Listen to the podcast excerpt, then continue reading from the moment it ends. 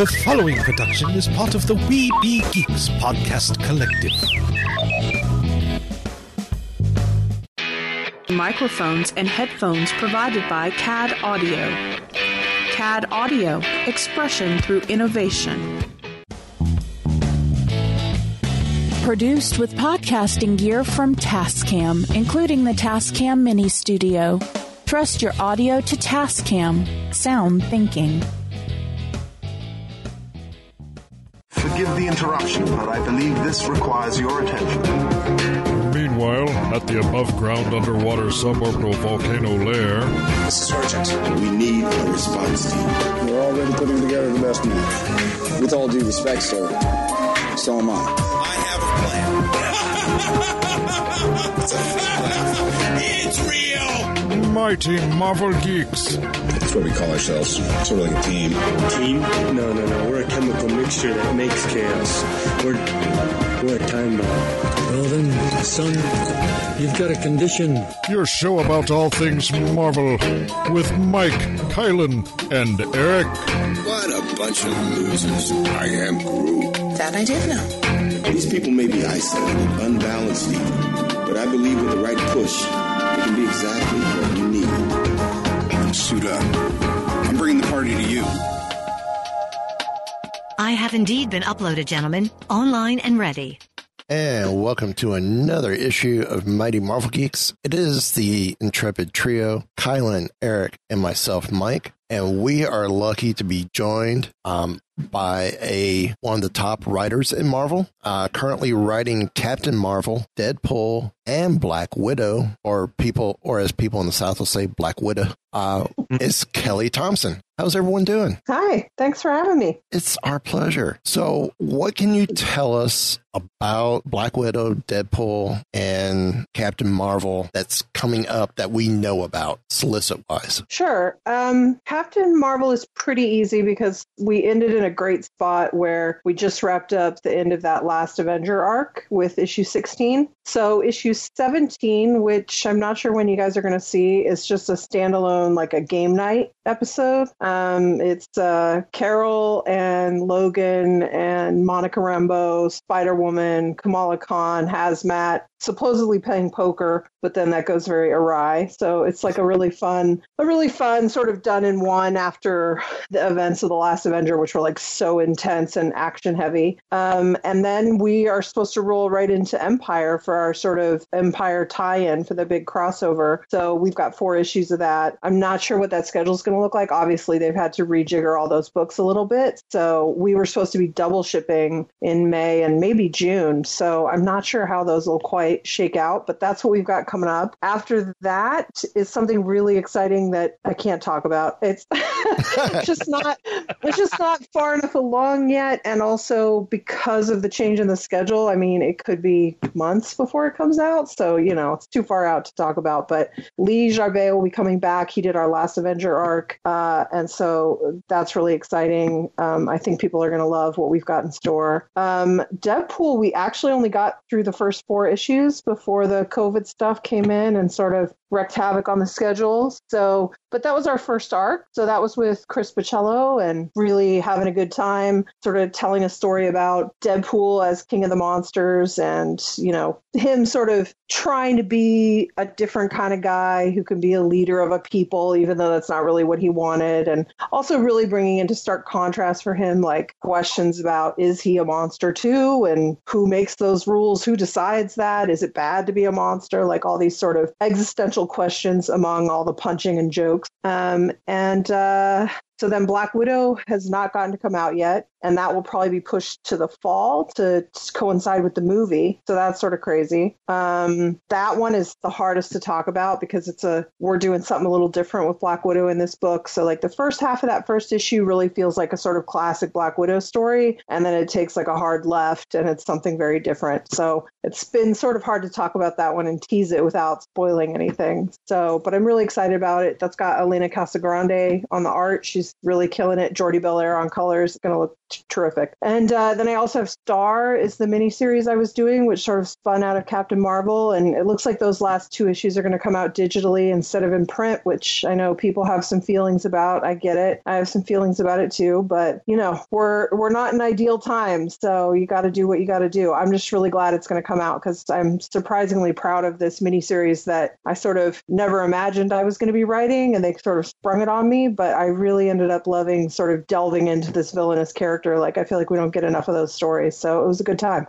Excellent. Ja- Javier Pina and uh, Felipe Andrade on art. Really incredible stuff. Well, maybe we can make a push to try and get those last two issues out in a physical format so people could, I don't know about others. I would be one of those purists. Like, if they're all four out digital, I want all four copies physical Yeah. as well. Yeah, it's hard. I mean, I think for some people, I mean, maybe it'll come out the the last two issues, four and five. Maybe they'll make it. Um, they'll certainly print them as a trade. So if you want to just stop and then pick it up later, you could do that. I mean, listen, I get it. Like, especially collectors, we're very finicky about how we want things done, and I understand it's not ideal. But you know, I would just say, look around at the world. Nothing about this is ideal.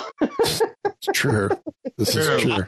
I would much rather have a digital version than no version at all. Absolutely, that's how I'm choosing to look at it too. I mean, yes, on May 4th, I did pick up Dr. Aphra digital version, but it's going to be in my pull box too when it comes out in a couple weeks. So I'll be, I'm one of those, I'm going to pick up the actual copy as well. Yeah, well, that's good. I mean, listen, I, I think as collectors and fans, we we do a lot of um, not financially savvy things for the love of the medium. I know I've got a whole lot of those examples in my house. So, mm-hmm. you know, I had so many wonderful people when I did Jessica Jones. You know, Jessica Jones was such a weird book because when when I first got brought on, they were they were talking about whether they wanted to try this digital first program or they wanted to do print. And so we were just we just got started and they were still saying, you know, write it like it's going to be print. We don't know.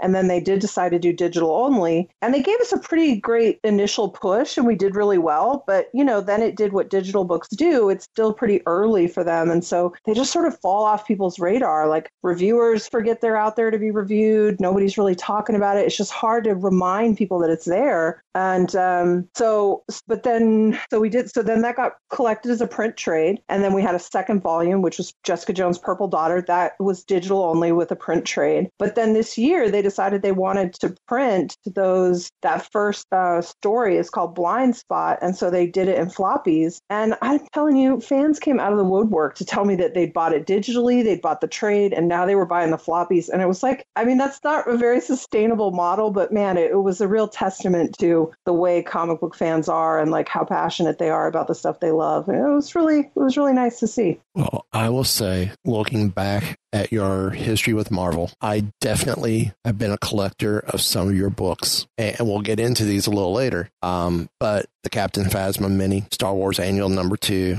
and West Coast Avengers. Those are some you really liked, Those are the ones that I collect. or, I, or I was collecting. you burned in your shed in the backyard. Yeah. Um, and, and it's funny. I kind of, I kind of stopped picking up uh, West Coast after number ten, um, and, and was more of a financial decision, not realizing as well that well maybe it was just eleven didn't catch my appeal because they canceled it. You got the last one. The, they only went to ten. Yeah, we only went to ten. Okay. And and as much as I love West Coast Avengers, I mean, I definitely, you know, there's a thing that happens where, you know, no disrespect to my artists on um, eight, nine, and ten. I think I have that right, eight, nine, and ten. But like, there are two different artists on eight, nine, and ten. You know, they didn't get the sort of time that you hope you're going to get to get used to these characters and this format and everything. They did their best under tough circumstances, but I don't think that those last three issues are the same quality of the first seven as far as what we were trying to do in concept and theme with character. Okay. Um, and I think that a lot of that was because we found out it was ending. You know, I was, I think I was writing like issue seven, and so you know it's falling apart. So you're just trying to, you're just trying to end it as strong as you can, and you really you lose a lot of that control once you're canceled. Like you can only do so much. What- It was a heartbreaker though, because West Coast was one of my favorite things I'd done. I think that first issue was one of the best things I've written for Marvel. Certainly my best first issue. Just really knew what it was from go. You know. West Coast Adventures does not get a lot of love. It didn't in the '80s either.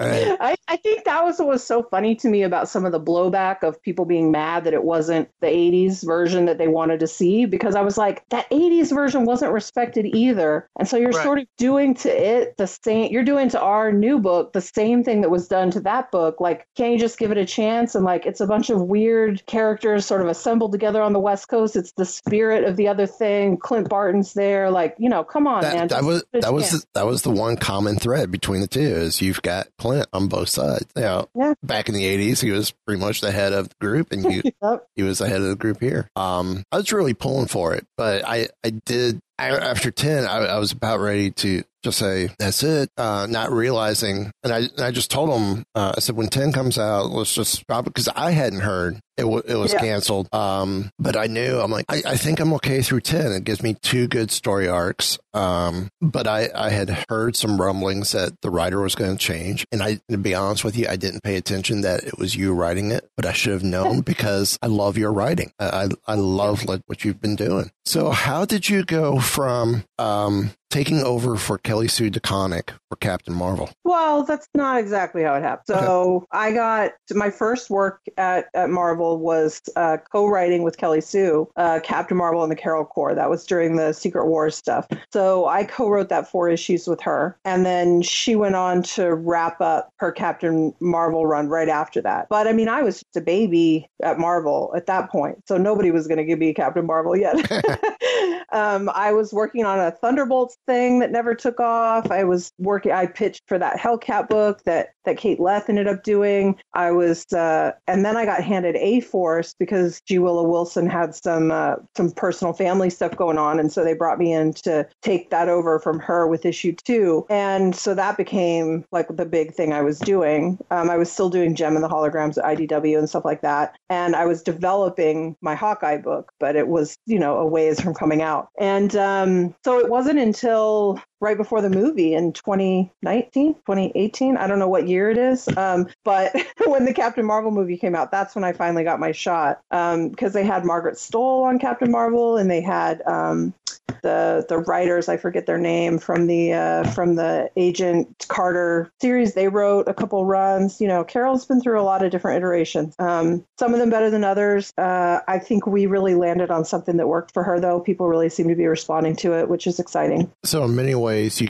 you kind of had a a Dave Filoni moment then uh, from Star Wars with Kelly Sue kind of mentoring you and guiding you through how Carol should be. For sure, for sure, done. she was invaluable. Uh, and I think for the modern Carol, you have to look at her stuff. She really redefined her, um, you know, and not just with a great new costume, you know. costume that was inspired for the movie. Yes, for sure. Uh, so, uh, so how did you get Kate Bishop? So before I was even in at Marvel in any way, when I was like still trying to, like, for example, if you want to pitch to Marvel, there's a form you have to sign that like gives away all your rights, and you're like, well, I guess I'm going in.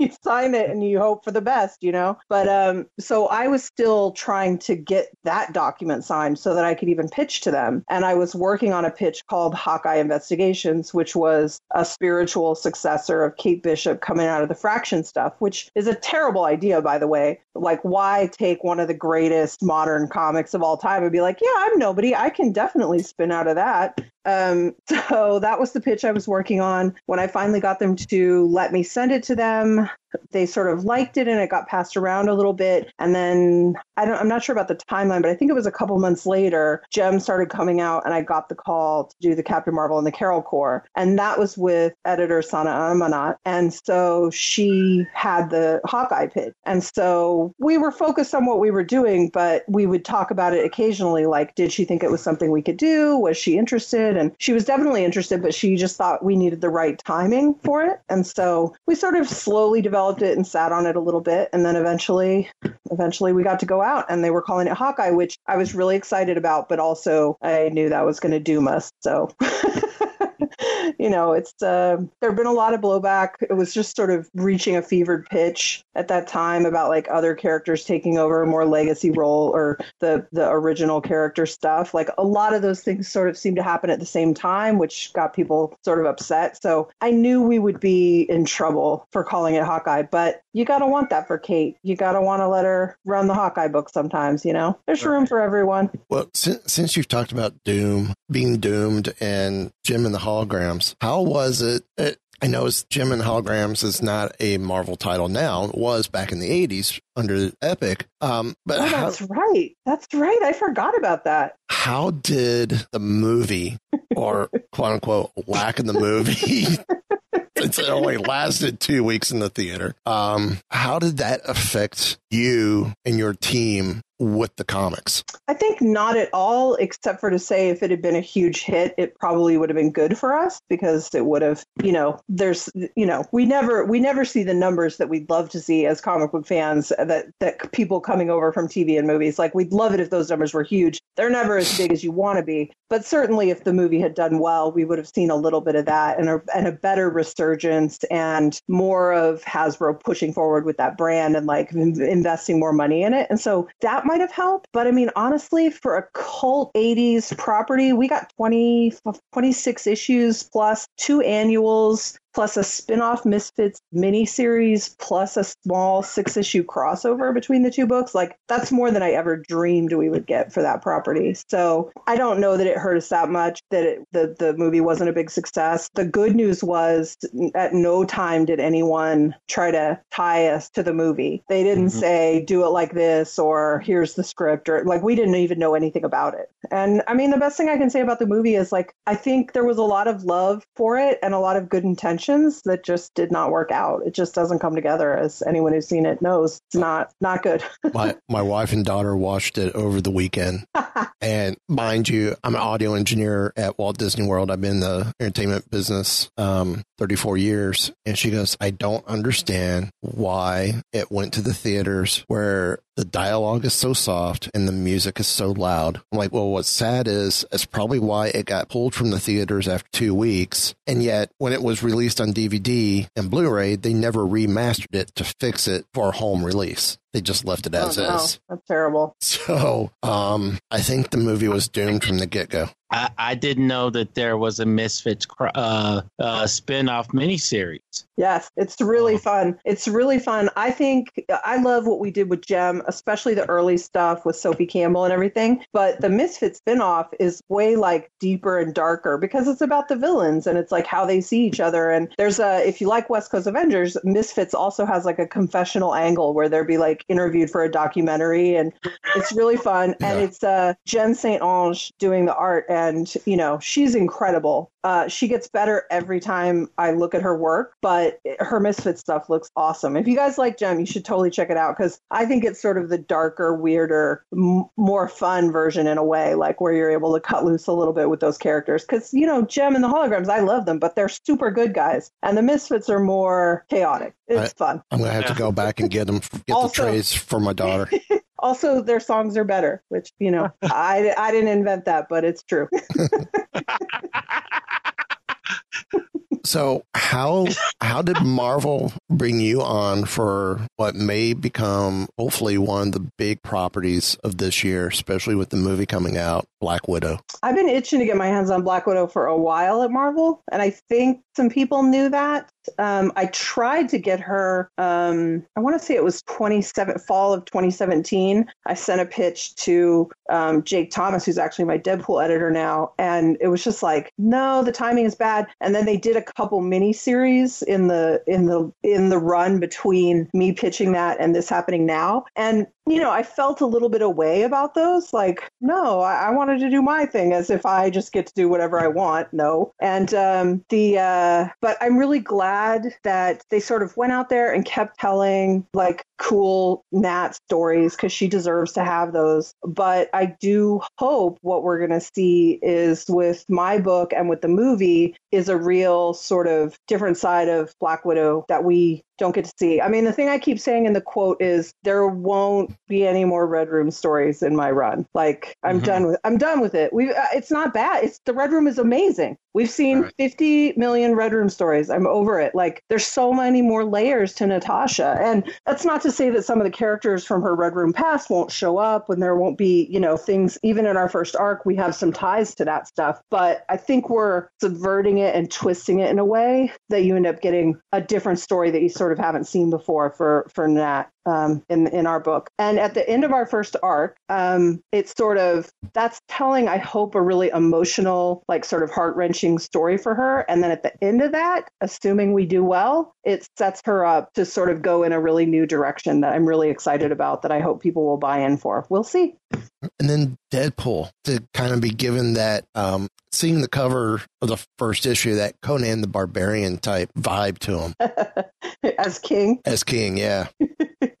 um, yeah, that was amazing. I mean, I really wanted Deadpool. I wanted it even before Skottie got it, but then I'm like, oh crap, I don't want to follow Skottie. So that was rough. But um, he, uh, you know, everyone wants Deadpool. He's great. He's incredibly bendy as a character. You could do almost anything with him. By the same token, that's what makes him tough. Everyone's done everything under the sun with Deadpool. So you really got to have something stronger than a few jokes and violence in your pocket, you know, to make it work as a book that, that's got some legs. Um, I think we've got that. I worry that current events in the world are sort of threw a wrench in what we were trying to do a little bit, and I hope we won't lose momentum, but we'll see. We'll, well see what happens. Think about it this way, though. Skottie had to follow Cullen Bunn. And Gerry's unprecedented and, long, long run. How many yeah. issues? Crazy. And with both of them doing s- different stories at the same time, you know, with with all the minis that Cullen was doing, yeah, um, we're I guess we're lucky Skottie came out the way he did. I mean, I think um, you know that's it's just really one of the tricks with wade because he's in everything and he's done everything, and so it's really hard to find great material for him that 50 people haven't already done better than you, you know. But I will say that having had that many creators take a stab at his voice does give you a little bit of freedom as to where you find that sweet spot. I mean, everyone's Deadpool sweet spot is a little different, you know. Can can we potentially see Wade Wilson go Valley Girl? um, I don't know about that. I mean, maybe for a minute, but it's not going to last. Our issue six is uh, uh, Deadpool breaking into Krakoa because he's pissed at them for being, I think he calls them, um, I don't know, entitled snobs and a lot of other things. He's very angry about not having a gate, a Krakoa gate on his island, and like sort of he feels like he's sort of an X Men and a friend, and like they never even invited him over. So he breaks in in a sort of creative way and wrecks a bunch of havoc and I love it. It's it's maybe my favorite issue we've done yet. Kevin Libranda drew it, and there's also I don't know some you might know Jeff the Land Shark, some of you don't, but uh, Kevin Libranda draws just the cutest Jeff the Land Shark. It's amazing. okay, so uh, you you of course known and rightfully so as being a fantastic writer. Uh, I see that you graduated from the Savannah College of Art and Design with a degree in sequential art, though. I did. Uh, do you do you do you still do the art, or uh, do you miss the art at all, or uh, do you think that the, uh, that having the sequential art in your head as you write gives you an advantage? So, just to be clear, a sequential art program at SCAD includes writing, and that's part of it too. Um, I learned very quickly that you know when you're standing next to so many people who are so good, you you can do the math pretty quick about how long, how many hours it's going to take you to get even close to as good as those people are. And the writing was always what I was better at and more interested in. And so I sort of shifted my focus. But I mean, I still took all my classes. I still graduated. I still drew a million stupid comics. You know, they just weren't that good. Um, I do miss art. I draw a little bit here and there. I've I've I've had some really fun luck selling sketch covers that I draw on on some of my books, which people really seem to love. So I found little ways to put it into my world, but I'm very out of practice and I'm very overworked when it comes to my writing schedule, so it doesn't leave a lot of room for other stuff. Um, the other answer is that yes, I think it totally helps me. I think it's a very you know when I first first started writing comics even if I wasn't going to draw them, I would still thumbnail them because it helped me with pacing and it helped me to understand the blocking. But I did have to let go of that really quickly because I would get too locked in to how I thought it should look. And then you're collaborating with someone, and A, you want them to be able to bring themselves to it. And B, 99.9% of the time, what they wanted to do was better than what I was going to do because they're artists. And so there was a learning curve for me of figuring out how to get out of my own way to make a better comic but it's still super invaluable what I learned, how to pace things, the way I see it visually, at knowing how much I can put on a page and what's going to overwhelm, all that stuff. I also flatter myself a little bit that I've had some really wonderful, talented um, artists say that they like my scripts and that I write like an artist. And um, I swear that's a compliment I'll just carry with me forever because it's a really wonderful thing to hear. Because what's better than writing scripts that artists want to draw? Like that's worth gold, you know? So I feel really happy about that. Yeah, you, you're you also write novels, um, and I can't wait for you to tackle uh, some Marvel young adult novels or Marvel novels that I, I have seen based on you know, various characters. How is it different being a writer and being an author? I've had a really hard time going back to prose after my comic schedule. I mean, some of that is just the practicality of my schedule is really overloaded. I have a lot of books on my plate, um, more than is probably reasonable. um, but you know, in the time that I've been writing comics, I've also written a couple pilots, I've written a couple screenplays, and I've found that that is much easier to transition back to than prose because you're still describing an action. You're still primarily focused on dialogue. You know, you're you're a comic is more immediate in that you're immediately seeing how someone's going to interpret those words and then you're getting to go back in and fix them. And a pilot or a screenplay is more like a blueprint for something someone's going to do someday. You hope. Um, so it, there there are these differences, but they fit a lot more organically together than prose. Which it's shocking to try to go back to prose and be like, "What do you mean I have to describe all of this? like, when is the artist coming in to do the heavy lifting so I can just write some jokes and you know pace it on?" So I've had a really hard time with it, and it's uh, Story Killer was my last Kickstarter, and I had every intention. I still have the intention of, of writing the second volume, but I just I'm just shook by how hard it is to go back and how I can't find the time and it's been tough. I mean, it's a good problem to have, but it's not when I it's not when I expected, you know. I just thought, "Oh, I know how to write books. I know how to write comics. It's fine." And then I was like, "Wait a minute. What?" No. it's hard. You talked about wanting to get hold of Black Widow and and uh, and Deadpool. Uh, are there any other comic characters out there floating around in Marvel that uh, in the back of your mind is kind of like, I'm going to write for that person. fingers crossed. Fingers crossed. It will find. Oh yes. Will fingers crossed. Fingers crossed. For characters we're talking about, uh, yeah. I I've got a lot of X Men on that list. Um, obviously the X Men are pretty spoken for right now. They are going through a very sort of exciting and weird, very specific time. So I have to put those on the bench for more someday, maybe. Um, I I would I would maybe give a limb to write um, Next Wave. Um, um, but also, why would anyone try to follow up a perfect volume of comics? I don't know. So maybe that's a fool's errand. Um, I don't know. I love the Avengers. I'd love to write some Avengers. I, I always trick myself into thinking I want Thor, but I like the sort of fish out of water Thor, like that's sort of comedic. And I don't really know that that's right for a Thor book. Also, I hate writing Thor speak. I'm terrible about it. I trick myself into it all the time, thinking, "Oh yeah, it's gonna just be fun," and then I come to it, and it's like a dead stop in your writing process, and you're like, "Wait, how does he say it? What does it sound like?" I forget again. So uh, I've been very lucky when I've written him a few times. I've had um, I've had Will Moss, who is a Thor editor, and you know he knows that stuff like the back of his hand. So I'm like, Will, I'm gonna need a Thor check here on these uh, these dialogue tags I've written. I don't know, man. Um, I don't know. I had a really good time writing. I haven't ever really thought Captain America was a good fit for me, but I had a really good time writing him in Captain Marvel, so that made me think maybe there was something more there. Um, I have to say the big one, and this is boring because it's everyone's answer is Spider Man. We all want Spider Man. I gotta say thank you for playing. Um, those were those were good answers, but not the right answer. What's the right answer? Howard the Duck. Oh, how can kidding. anyone? How can anyone do that after Chip already did it so well? I know, I don't know if I can follow that up. I know, and, and Chip was robbed.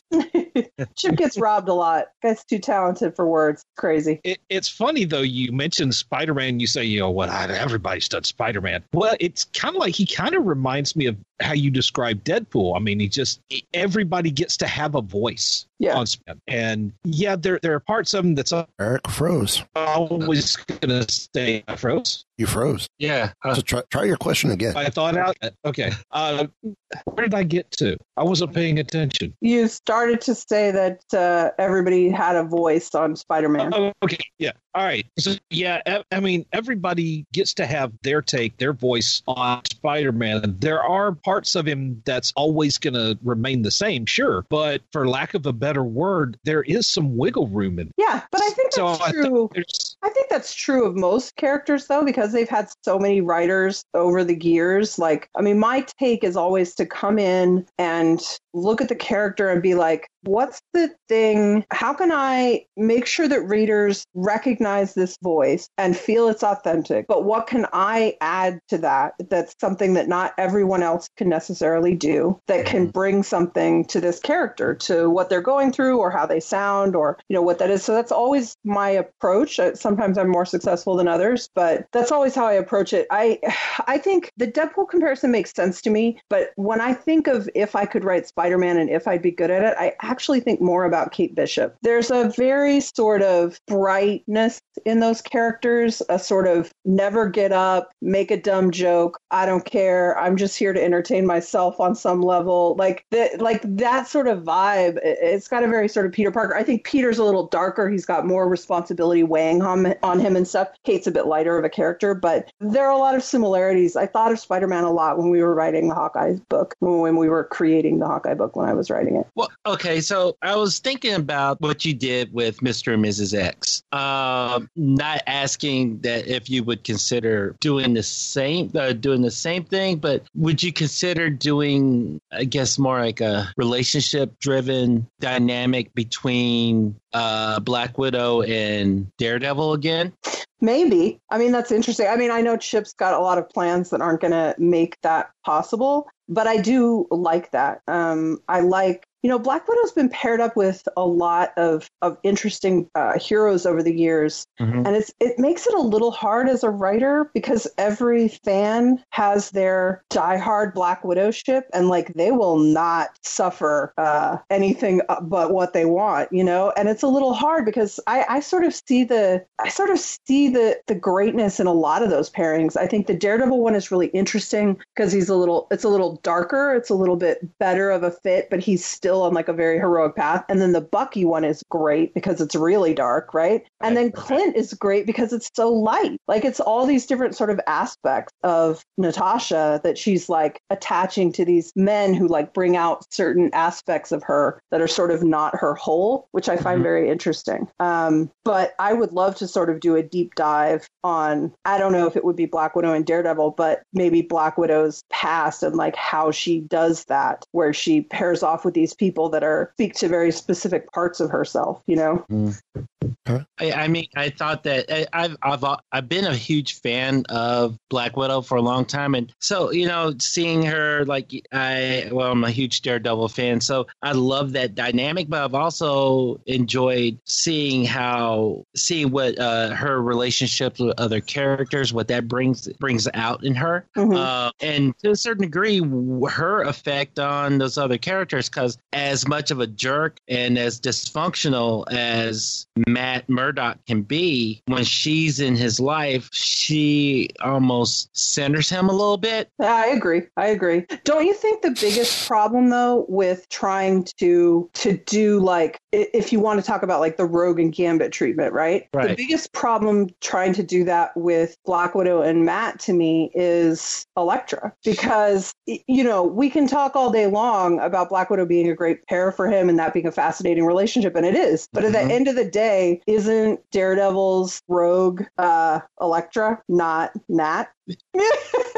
you, you, know, you know, and see, the thing is, I think that that's what would make it even more interesting because, like, as unhealthy, I, I know that as unhealthy as Elektra is for him, you know, he he has that draw to her, and even if he was with Elektra, the minute Nat comes in the picture, he's like, uh, you know, yeah. I, I no, I just think that would just be some. I mean, listen, it makes for great conflict. Fun, right? Yeah, no, it makes for great conflict, which is always what you're looking for as a writer. So I don't so, know. Okay. Maybe if maybe if Chip one day shakes Daredevil off and leaves room for the rest of us, then maybe maybe I get to try it. yeah, but, so maybe not so much uh, Mr. and Mrs. X. Kind of, sort of, but not exactly.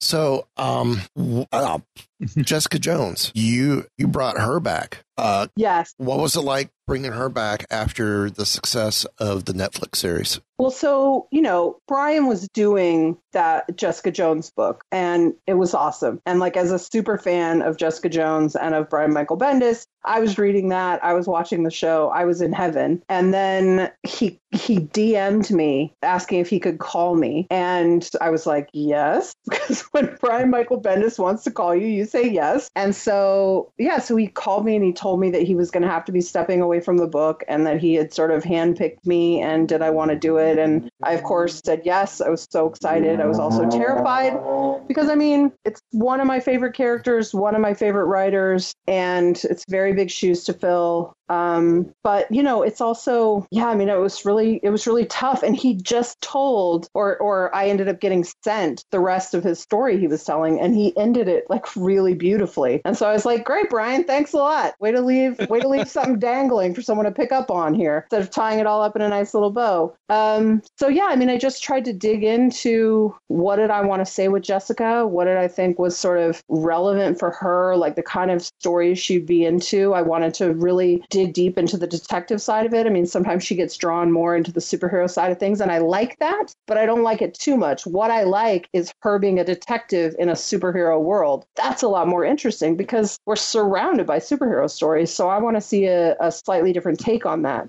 Uh, we had Mattia de Iulis on the art and the colors. He did this incredible neo noir thing. It was so much fun. I loved doing those books. I still say Purple Daughter is probably the best thing I've written for Marvel so far. Um, and we have Jason Aaron to thank for some of that because I had an idea that was very similar to Purple Daughter, but that didn't involve Danielle. And I pitched it in the room. And Jason was like, Don't kill me, but I think it's even better if it's Danielle that this is happening to. And everyone in the room goes, goes,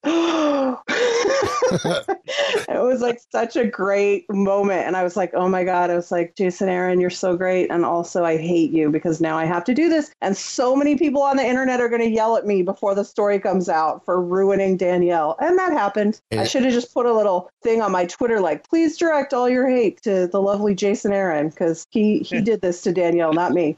and Jason Aaron has not been heard from since. I mean, I'm sorry.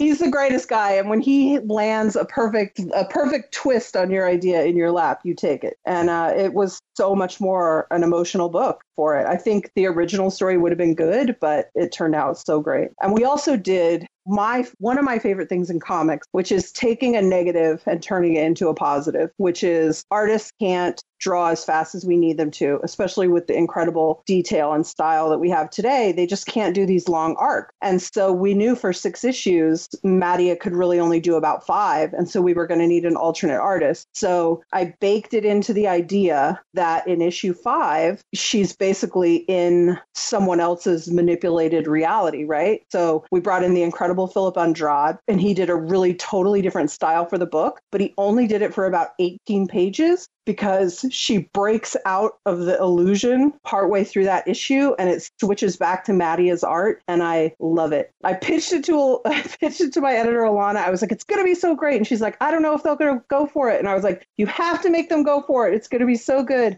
And man, when you're right, you're right. It was so good. I was so proud of everyone for for nailing it. It's really cool. And I love when you can do that with comics. Take something that could be a problem and instead turn it into this really great story element that that enriches everything.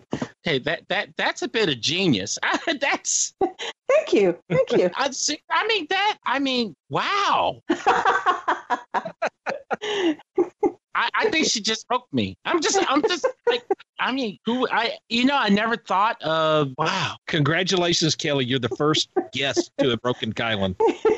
I, I hope you'll be sending me a prize of some kind in the mail. Well, it's no Eisner Award. But speaking of, um, how big a surprise did the the, uh, the Eisner Award nominations come to you? Pretty big, pretty big. I mean, I was really excited the previous year when we got nominated for Hawkeye. Um, I was really excited about that, but I mean, I'm pretty new in comics still, and I haven't done a lot of creator creator owned. So I was really surprised to be up there for that writer nomination, and uh, I'd be lying if I didn't say I wanted it real, real bad.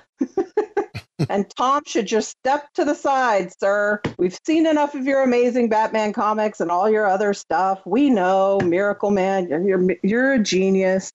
just move along already. I love his work. Um, I've I've made the joke a couple times that um, his Batman, especially the the early stuff with like the date issue that he did with Batman and the double date with Batman and Selina and uh, that stuff. I mean, are those some of my favorite Batman stories I've read in just a really long time? I just loved them so much. And those are the kind of things I would have wanted to do. So thanks a lot, Tom King, for getting there first and, and being great. Thanks a lot. Yeah. So you mentioned Tom King as being a you know a favorite writer of yours. Growing up, uh, who were some of the the ones that you looked to for inspiration or who you think have uh, kind of influenced your particular writing style? Well, I'm sorry to say, um, and this is maybe a little bit like Mike, where uh, I didn't pay enough attention to who was writing stuff that I was reading, especially back then, which is a pretty big sin as a as a writer. Um, but you know, a lot of the early X Men stuff, or I'm saying that are the '90s X Men stuff, and some of the '80s, because when I first discovered X Men, one of the greatest things about it was that there were a million back issues to read, right? So I just started going mm-hmm. hunting. So a lot of the Claremont stuff really influenced me.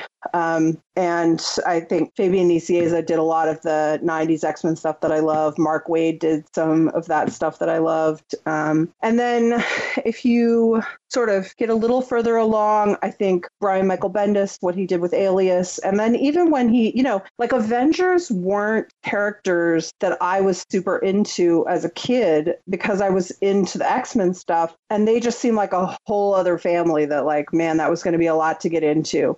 And so I never got that into them. And then because I was a, and this is always a great thing with following writers, right? It can lead you to projects that you had no idea you would like. I think I started really reading Avengers in earnest when he was writing it. And I loved it. I loved it because it had all that snappy, funny dialogue, Spider Man being hilarious. Like, I, you know, I loved it. And so then that led me to a lot of other Avengers stories, past and future. Um, I think so. I think Bendis was completely instrumental. I think he's got a great handle on dialogue, uh, which is something I sort of strive for as well. Um, so he's probably he's probably one of the one of the top of the pack. That's especially people who are still working today. I do think Tom King has a style I really like. I've loved pretty much everything he's done, uh, everything he's done, his vision, his um, his uh is it Mr. Miracle? Why am I so tired? Um and uh the the new Strange Adventures that he's doing. I like it's all I just I just really like where I like the point of view that he comes from and and sort of how he executes it. And he's very smart to work with really talented artists, which always helps. Speaking of artists, who's been uh your favorite or or maybe top three favorite artists that you've worked with so far? That's always tough because it's like choosing children. Um, but I will never be over Leo Romero on Hawkeye. Uh, I thought he just did the really incredible, incredible work. I would work with him forever. Um, I think Ben Caldwell on A Force was so fun, so fun. He'll give you a heart attack on the deadlines, but uh, he's he's just got so much life and energy and like a different way of looking at things than so many artists that I see out there. And um, gosh, I really love working with Carmen Carnero and Lee Garbett on Captain Marvel. But I do have to give credit, especially for Purple Daughter, to Mattia. Um, I, I, don't, I don't know if I could have done it without Mattia. You know, especially on Purple Daughter, where we were really pulling back on the text. You know, I had this very sort of come to Jesus conversation with him about listen, she's going to be really going through it. And I can't just cover it all up with words. Like, I really need to know you can bring this emotion and that we can really land this. And I was like, I know you can do it, but I don't think we should try this story if you feel unsure about it. And he was like, nope, I can do it. And man, did he deliver. The emotion that he gets in those pages is absolutely incredible. Okay. Um, who would you bring back as a character? Like, so, so if you if you could write a character, let's say of of, of the entire pantheon of Marvel characters, if there's some characters out there that's not getting love, or a character that you would just love to dive into. well, I thought you were going to say who would I bring back to them from the dead, and I was like, aren't they all back? Like, isn't it everyone? exactly. Um, ben. yeah, Uncle Ben. He is he is Uncle like ben it's the single holdout, huh? Um, well, I've already been doing this a little bit, so maybe it's a cheat, but Elsa Bloodstone is I feel like a great character that's completely underused. And so I threw her into my Jessica Jones, and that was a big fight to get her in there because, you know, my editor who I love, Alana, she was like, ah, why don't we I don't really see Elsa Bloodstone fitting in Jessica's world. And I was like, that's why it's interesting. That's why we're gonna do it. Like they don't fit together. I want to see what does Elsa look like in Jessica's world and what does Elsa's world look like to Jessica? Like, let's do it. And it was so great. They're fighting sea monsters in the Hudson River. I love it. It was amazing. So then, um, because of the monster tie, you know, she's the monster hunter. So we ended up bringing her into Deadpool and I can't wait for issue five to come out, which I think is on early June on the schedule, because that's got some real game change stuff for Deadpool and Elsa, and I hope people like it. I think it's uh, I think it's pretty exciting stuff, and she's a character that deserves everything. So try and get her in there. Oh, I also wrote her into A Force. okay. Um, I've been I've been trying for years. Maybe it's my backdoor way to get a Nextwave book off the ground. I, I, Elsa's getting a little bit of love. I mean, she okay because I'm I'm one of those people. I love uh, Marvel uh, Strike Force, and Elsa Bloodstone mm. is, a pretty powerful character in that uh, uh, in the game. Oh, oh, in the game. I was like, yeah. I was like, is she in Tini's book? I missed that. No, I got oh. you. Yeah, yeah, in the game. Cool. Yeah. Very cool. I can't play those oh, yeah, games right. or I don't get any writing done. Force. uh, that's right, because I read Strike Force too. I didn't even think that that would be. yeah. Uh, sometimes people show me cool things from the game online, and I'm like, "That's great. Stop showing it to me because I can't go over there. Like I'll never come back. no more comics will be written." Now, speaking, I'm sorry. Go ahead. No, go ahead, Dark. Speaking of bringing people in you don't expect, I just got three words for you: Millie the model. How? How to bring her in? I don't yeah. know. In an MJ book, maybe? I don't know. I don't know. So I I never I don't really have any connect to her. Sorry. Yeah. feel yeah. like let you down. That's okay.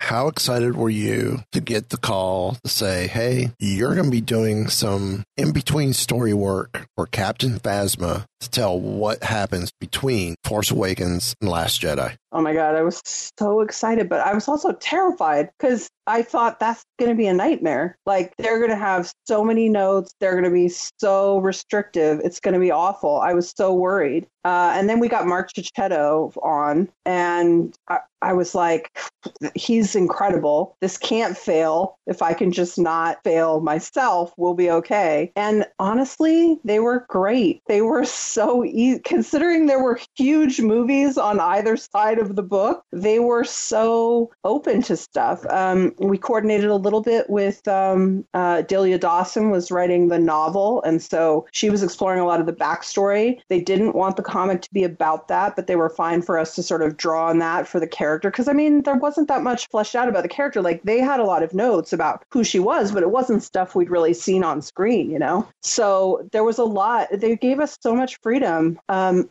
I think there were there were two things that happened, which one is, and I knew this going in, but um, Marco apparently did not know it because it came as a big shock to him. But they were like, she can't take the helmet off, and we can't have internal narration. Like we don't want to be in her head. And I was like, how the hell are we going to do this? If we can't see her face and we can't be in her head, how are we going to wring any emotion out of this? And um, it was tough, but I think we introduced this character Pilot to use as a, something for her to bounce off of, so that we could get, so that we could force her to talk a little bit, because she's not only she's not only a character who we're now not allowed to be in her head, but she's laconic. Like she doesn't explain herself, herself to anyone, right? right? So right. it's really tough. Like how are you going to draw her out of that and make her talk to someone? Well, you've got to sort of put her back against the wall and not give her a choice. And so that's what we did with Pilot, um, the character that be- became called Pilot. Right. And uh, and so yeah, I think the other thing was I wanted to start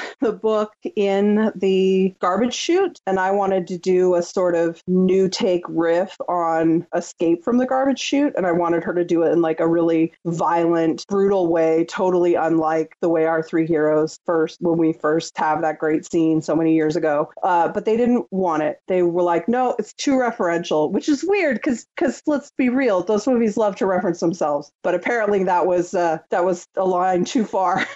so they so we ended up just having her just busting out of it on like page one and just like getting right into it. So you don't really know how that happened. But I really liked that scene where she was breaking out, and I'm bummed we didn't get to do that. But other than that, I mean, they honestly just really got out of our way and let us do our thing, and we had a great time. Were, were you kind of shocked to hear that your timeline for this uh, was just like a matter of days instead of like potentially you know stretched over a couple weeks or a couple months? What do you mean? Couple? Oh, oh, for how long it could cover? Yeah. Um. No, they well, they weren't specific about that at the time. They were they didn't say it's only been X amount of time between this and this. They were like, we we've kept it vague and we don't say when she got hooked back up with with the empire. So it was pretty free about how long it had to take or how short it should be you know? Uh-huh. they were really open. They were honestly really so fantastic about it. We didn't get a lot of notes. It was great. Excellent. To that and, point and it was one of the most perfectly scheduled books i've ever seen in my life because they got it started they got us started in like like the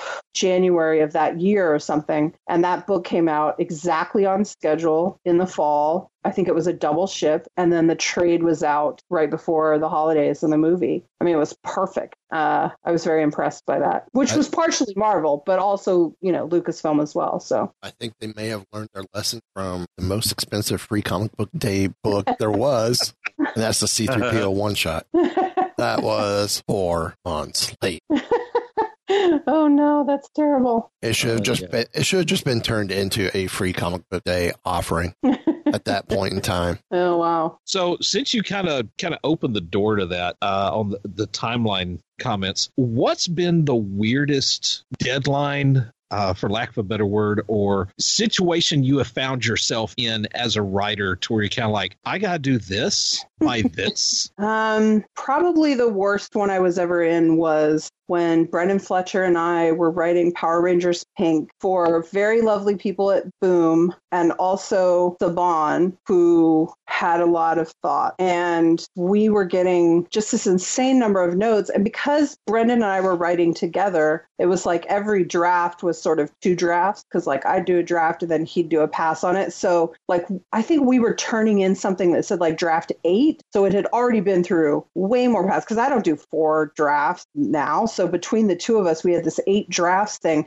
And the notes we got back on like draft eight were so many. I, I couldn't even count them. It was so many notes. And they were like, hey, can you guys turn this around for tomorrow? And I was like, no.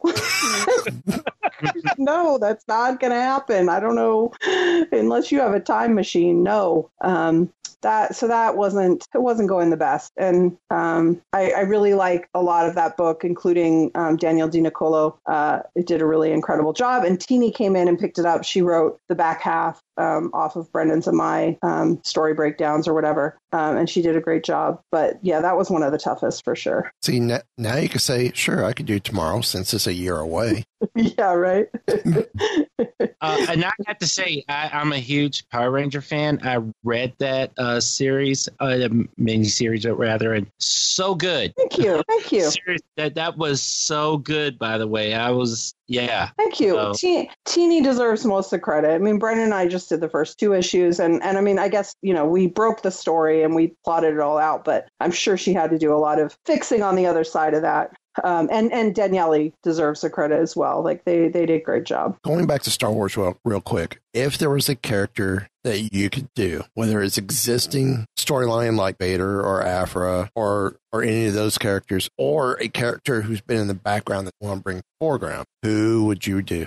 Well, there's probably a lot of great answers for characters that deserve a story, but I'd be lying if I said anything other than I want to do a Han and Leia romance comic. Like I want to do a, a, Gambit and Rogue Han and Leia. Like why doesn't that exist? I pitched mm-hmm. it and they said no because Lucasfilm. I think it was when they were developing Solo, and so it wasn't the kind of thing they wanted at that time. Um, but maybe I'll try again when I've got a little time. Uh, maybe they'd be more open to it now. I, I just, where's that story? Like everyone wants to see like a side adventure of Han and Leia, like at a time when they have that incredible chemistry of like they love each other and they hate each other. Like, where's that story? Could, could we potentially go almost a 12 issue arc and you, and you, you do you totally could. And you do tie in a little bit of her training with luke? Maybe maybe. I mean i'd be inclined to keep it more of like the kind of missions they were running. I mean you've only got two places in time you can place it right? You can place it as to what were the shenanigans that got them into trouble between the end of new hope and the beginning of Empire when they're standing in that hall and they're yelling at each other and there's clearly some things have happened in that relationship since you left them off. So mhm. what's the story? What's the crazy adventure between those two movies? And then you've also got a pocket where you can do stuff after Jedi. The after Jedi stuff, I mean I'd totally be into either, but the after Jedi stuff has a disadvantage of they're sort of coupled up at that point. I mean listen, I could still write a thousand issues about it, but I also think there's a really fun ground to mine line in that between Empire and uh, New Hope because Absolutely. like so much has happened to those people yelling at each other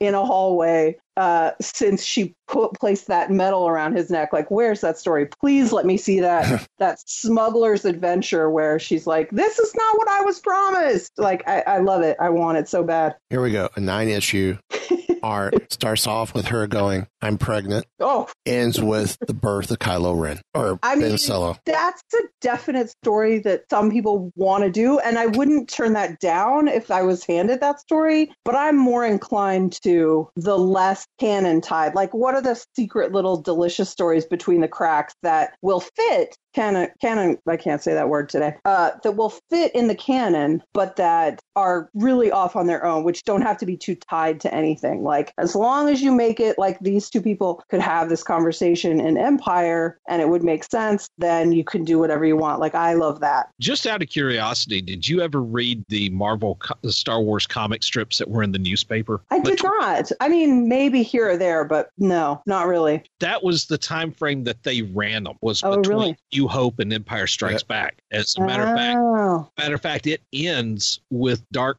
with Darth Vader saying, you know, you know, the time has come, Skywalker. Empire Strikes Back, and that was it. Oh wow! So what were they? Were they great? Were they terrible? What were they were about? Uh, there was they were kind of all over the place. there, there, were some stories that were really good, some yeah. stories that um, well, not so much. Yeah. ID, IDW has published them. Uh, it's a three three three volume series. I've got volume. Oh, really? One. I have volume one. Oh, maybe I'll check those out. That's interesting. I need to get. Uh, but they may they may be on Marvel Unlimited as well because I because I know Dark Horse released them at one time too. Hmm. If you want to talk about stuff that screws with the canon, yeah, that did. That was before they had anything of, oh, this is canon, that is not. Right. Uh, you right. know, this is, but this trumps that, and that still trumps, you know, this over well, here. And, and that was during a time period too where the Marvel books, something be take place right before you're heading into Empire Strikes Back, and you got two different stories going on depending on whether it was Marvel or the comic strips. Interesting.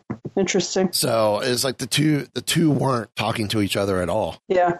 I mean, listen, it's such a vast universe to try to reconcile all the stories within that. It's pretty crazy. I mean, that, that anyone even attempts to like say that with a straight face is crazy, right? Like, oh yeah, this is all in and this is all out. Like, how hard to quantify? I mean, how many novels came out over the years? Like hundreds? Yeah, yeah. And I mean, I don't, I don't, I never really read them. That's not really my thing. But um, I'm sure some of them them were brilliant and people were fanatical about them. Uh, so it's it's just I don't know. It's just crazy to have your world uh, expanded in such a way. It's it's sort of fascinating to me, and also that it's this blessing and curse, right? Like it's an incredible blessing that people love your thing so much that they all want to contribute to it and have it and do all this stuff but it's also a curse in that you lose control of it very quickly right yeah well yeah i mean because you know it, there are some people that I, I, there are certain things I love. Uh, I read some of the novels, not all of them, but because I kind of I would pick and choose what I would know was into, and there were some aspects of the expanded universe that I just absolutely love, and and you know things I would wish I would love to see them incorporate now, and there are other things that like especially as I started reading some of the later stuff, it, it just kind of got. Eh, there were points where the universe became foreign to me, mm-hmm. and I just kind of had to, I don't know, kind of realize, well, tell myself to just be okay, enjoy enjoying my little corner. Right. Yeah. Uh, yeah. You know, even if even if it's canon or not. But I and think that's that's a really great skill for fans of of media like comics, especially things that are continuing universes. Like I think that's a really great skill that not everybody has. It's learned behavior, right? To to appreciate what you're getting and love what you want to love and just be okay saying that's not for me or I'm not going to deal with that stuff cuz I'm going to do this over here. I think we're really good at that as as fans or or we should be. Well, I mean, it's I mean, we're talking. I mean, we're looking at what uh, eighty years of Marvel, and yeah. there's no way that I can get into every aspect of it. As much as I love Marvel, you know, the yeah. truth is I'm pretty much more into my corner of it. Yeah, you know. but that's kind of the strength of having eighty years. There are all these corners that you can you can camp out in and mm-hmm. and have a good old time. Yeah. How exciting was it to be included in uh, the Marvel 1000? It was super cool. It was super cool. I mean, you know, it's like one of those landmark things that t- it also just has allows you to have this moment of like I'm a part of this thing, like I'm a part of this time in in Marvel's history, and especially since I was a kid growing up reading Marvel comics, wanting that, you know, it's like it's a it's a good moment to like take for yourself and be like, yeah, I sort of made it, you know, I did it, and of course I got to work with Pepe Larraz, maybe the best artist at all of comics right now. See that? Um, tell us a little bit about the Fearless project when that came out. Well, so I was sort of brought in at that on the last at the last minute, um, which maybe is an insult, but I'm going to prefer to think of it as like I was a fancy guest star, and they brought me in with this shiny, yay, she's here. Uh, so I, I wasn't that involved in like the, I think it's very cool. I think it's an awesome directive. Um, I want to see more of that kind of stuff, but they really just piloted me in like, Hey, can you do three pages? We'll let you work with Carmen and Tamara, who are your, your girls on, uh, your ladies on Captain Marvel. So, you know, it's impossible to turn down. And then I had to convince Carmen into doing, you know, cause the, the page, the full page reveal of that three page story is all these sort of babyfied superheroines, um, like the like the X Men kids, the X kids, X babies, whatever you call them. And mm-hmm. so I was like, Carmen, I have this really good idea. People are gonna love it, but you're gonna have to draw in like not your style. I know you can do it, but if you don't want to, tell me and I'll just come up with another idea. And she's like, no, no, I can do it. I can do it. And she just killed it. It's so cute. So many people want that. It's like a poster and it was the cover for the variant. It was, it was awesome. So fun. I would love to tell like the untold story of that three page story, but you know, I don't know, like eight people buy that book. I don't know. uh, guys, any final questions? We're almost at that time. Are we? Yeah. Man, time flies I, yeah. when we have fun. I, I actually I can I can come up with about a thousand more questions, but you got to know when to say when. So yeah, yeah. So you basically Kelly Kelly, thank you for joining us this evening. Um, yeah, thanks for having me on. I had a great time. Where can we're, people? We're all fans of your work, and uh, and so this was a blast for us. Thank you. I had um, a good time too. Not only am I a fan, I'm also an owner of a bunch of you. I appreciate that. uh, where can people find you online? Uh, the best place is usually uh, at 79 semifinalist, which is my Twitter handle. That's usually where I am on social media. I've also got a website, 1979 semifinalist. Okay. Well, again, thank you for coming on. You're welcome back anytime, especially if there's any new projects on pitch. yeah, maybe in the fall when Black Widow comes out. Ah, awesome. Thanks awesome. so much, guys. I had our a great pleasure. time. It was our well, pleasure. You. Take care. You too. You Bye-bye. too. Bye. Be safe. So, just to wrap it up, um, any final thoughts from you guys? No, No, no. Did I- What a I great couldn't even interview. think questions for Kelly because y'all were thinking of the good ones before I did. What a great! I should have known it was her doing West Coast Avengers, but because her her writing style is very unique and it's a very fun writing style. Right. Yeah. So, um, well, since there's no final thoughts, I just want to say thanks for everyone for, or thanks to everyone for listening. Uh, we appreciate it. Uh, if you want to get in touch with us, contact us at Marvel Geeks on Twitter, at Mighty Marvel Geeks on um, Instagram and on Facebook, or just email us at mmg at mightymarvelgeeks.net. Um, and hey, hopefully next week we'll be making a, a major announcement as well before we have, uh, I think Ethan next week. No, Ethan's next week. I don't have know a- we have either. Charles, Is Charles Soule next week. Yeah, Charles next week, man. Oh, There someone, someone Eric and I have been trying to get for three years yeah. So can't wait for that. Um, so yeah, thank, thanks again for everyone for listening. Um, we appreciate you. Uh, check us out if you don't already every Saturday night on Sorcerer Radio and every Sunday or Monday as we drop the show as a podcast on the Weeby Geeks Podcast Collective and Mighty Marvel Geeks. Dot. Um, so I now I can make this announcement. Zoe and I are starting our own podcast. Really? Yep. Title Good job. title of the show Adventures in Geek. That should explain the picture I sent you guys yesterday. There you go. I, I, I was wondering. That's gonna that's gonna be the show Zoe and I are doing. Okay. A journey, Congratulations. an adventure of father and daughter exploring our fans.